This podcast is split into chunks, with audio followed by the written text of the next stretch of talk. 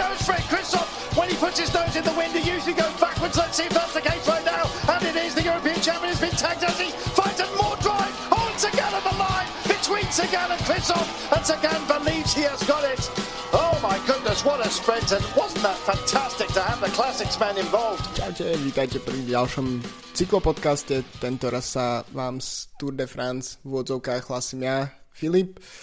Uh, na úvod sme mali prezieravo nahraté slova komentátora z Eurošportu, pretože som myslel, že by to tak mohlo dopadnúť, ako to dopadlo, takže sa opäť radujeme z ďalšieho víťazstva Petra Sagana na tohto ročný Tour de France, nehovoriac o tom, že jeho náskok v podovacej súťaže, súťaži rastie až do astronomických čísiel. Každopádne, dnešná etapa mm, očakávalo sa, že to bude buď etapa pre únik alebo pre šprint.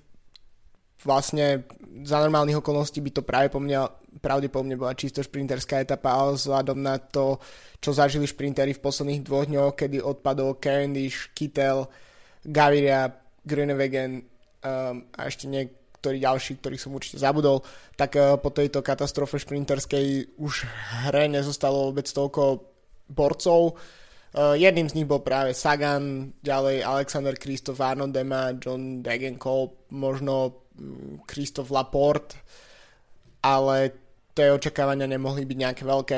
Mm, celkovo po tých dňoch, posledných približne troch dňoch, keď sme zažili naozaj záživné etapy a videli sme super zaujímavé uh, výsledky a miešanie v GC, tak uh, dnešná etapa patrila skôr tým nudnejším, tranzitným v podstate um, máme za sebou 169,5 km z Burg de Usan do Valence. Uh, ospravedlňujem sa za svoju francúzštinu. Uh, nie prvý a posledný raz počas tohto podcastu.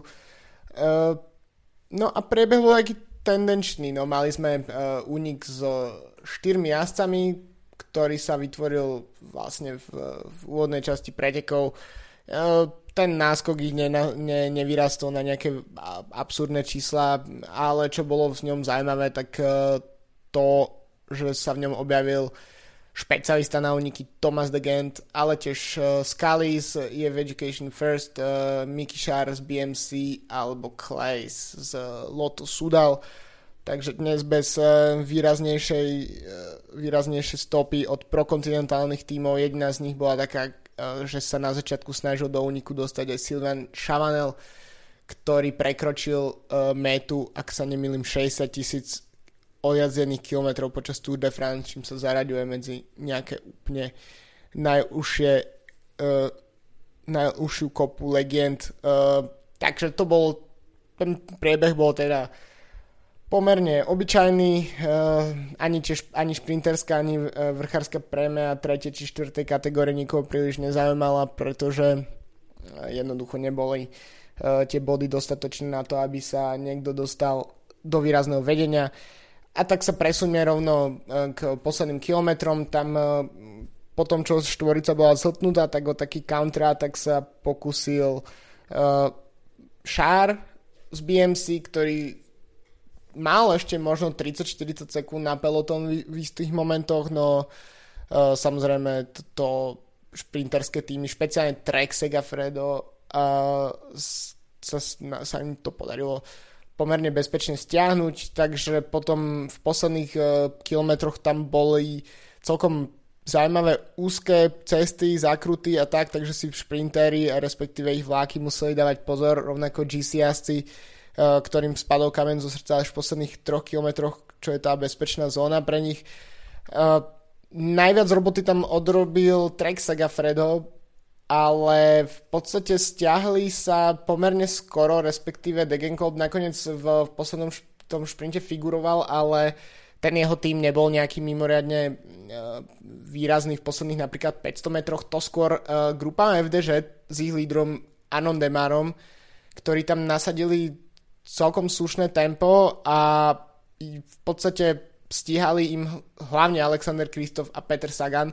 Peter Sagan sa celkom umne nalepil na koleso Alexandra Kristofa. E, ešte v posledných asi 500-600 metroch tam skúšal zaujímavý únik Filip e, Gilbert, ktorý si spravil mierny náskok na, na zvyšok pola a zvyšok toho vlastne chaosu, čo sa del za ním, ale nepomohlo to a Quickstep eh, tak dnes eh, neodišiel s etapou a tu si pripísal Peter Sagan v tesnom finiši s Alexandrom Kristofom a Arnoldom Nemarom, teda minimálne z televíznej obrazovky to vyzeralo pomerne uh, nejednoznačné, ale potom celá fotografia ukázala, že Peter Sagan uh, si poradil o dĺžku kolesa s uh, Alexandrom Kristofom za touto trojicou John Degenkolb, 5. Greg Van Avermaet, uh, Quickstep reprezentoval v Lampard na 6. mieste, celkom zaujímavé top 10 uh, pre Taylora Finneyho No ale zvyšok jazdcov, hlavne z toho GC pola, tak uh, skončila bezpečne v, v hlavnom balíku bez akýkoľvek strát. Tým sa dostávame k GC, pretože predsa len tu jeden posun máme a to po páde Vincenza Nibaliho vo včerajšej etape bohužiaľ nepokračuje v, v pretekoch, pretože po večernej kontrole v nemocnici sa ukázalo, že jeho zranenia sú natoľko vážne, že nemôže štartovať ďalej. Takže nám vypadol jazdec top 4. to znamená, že Roglič, Bardet, Landa a podobne sa všetci presun, posunuli o jedno miesto vyššie. v žltom tričku teda naďalej Geran Thomas. čo sa týka zelenej súťaže, tak tam Sagan po dnešnom víťazstve dominuje. Hoci Alexander Kristof sa tam snažil v šprinterskej prémii aspoň o nejaké body si odskočiť e, a v tom mini šprinte vlastne Sagana porazil, ale myslím si, že to už je skôr len také demonstračné a nebude to mať na preteky žiaden veľký vplyv. Takže čo nás čaká zajtra? Zajtra etapa číslo 14 no a vstupujeme do Central Massif, to znamená do uh, tej tretej horskej časti Francúzska, Samozrejme Alpy a Pyreneje sú tie slávne, ale myslím si, že aj Central Massive je veľmi zaujímavý špeciálne preto, že um, sa tam dejú občas v etapách veci, ktoré nie sú úplne uh, očakávané. No zajtra teda 188 km zo Sampol do Trošato, pravdepodobne.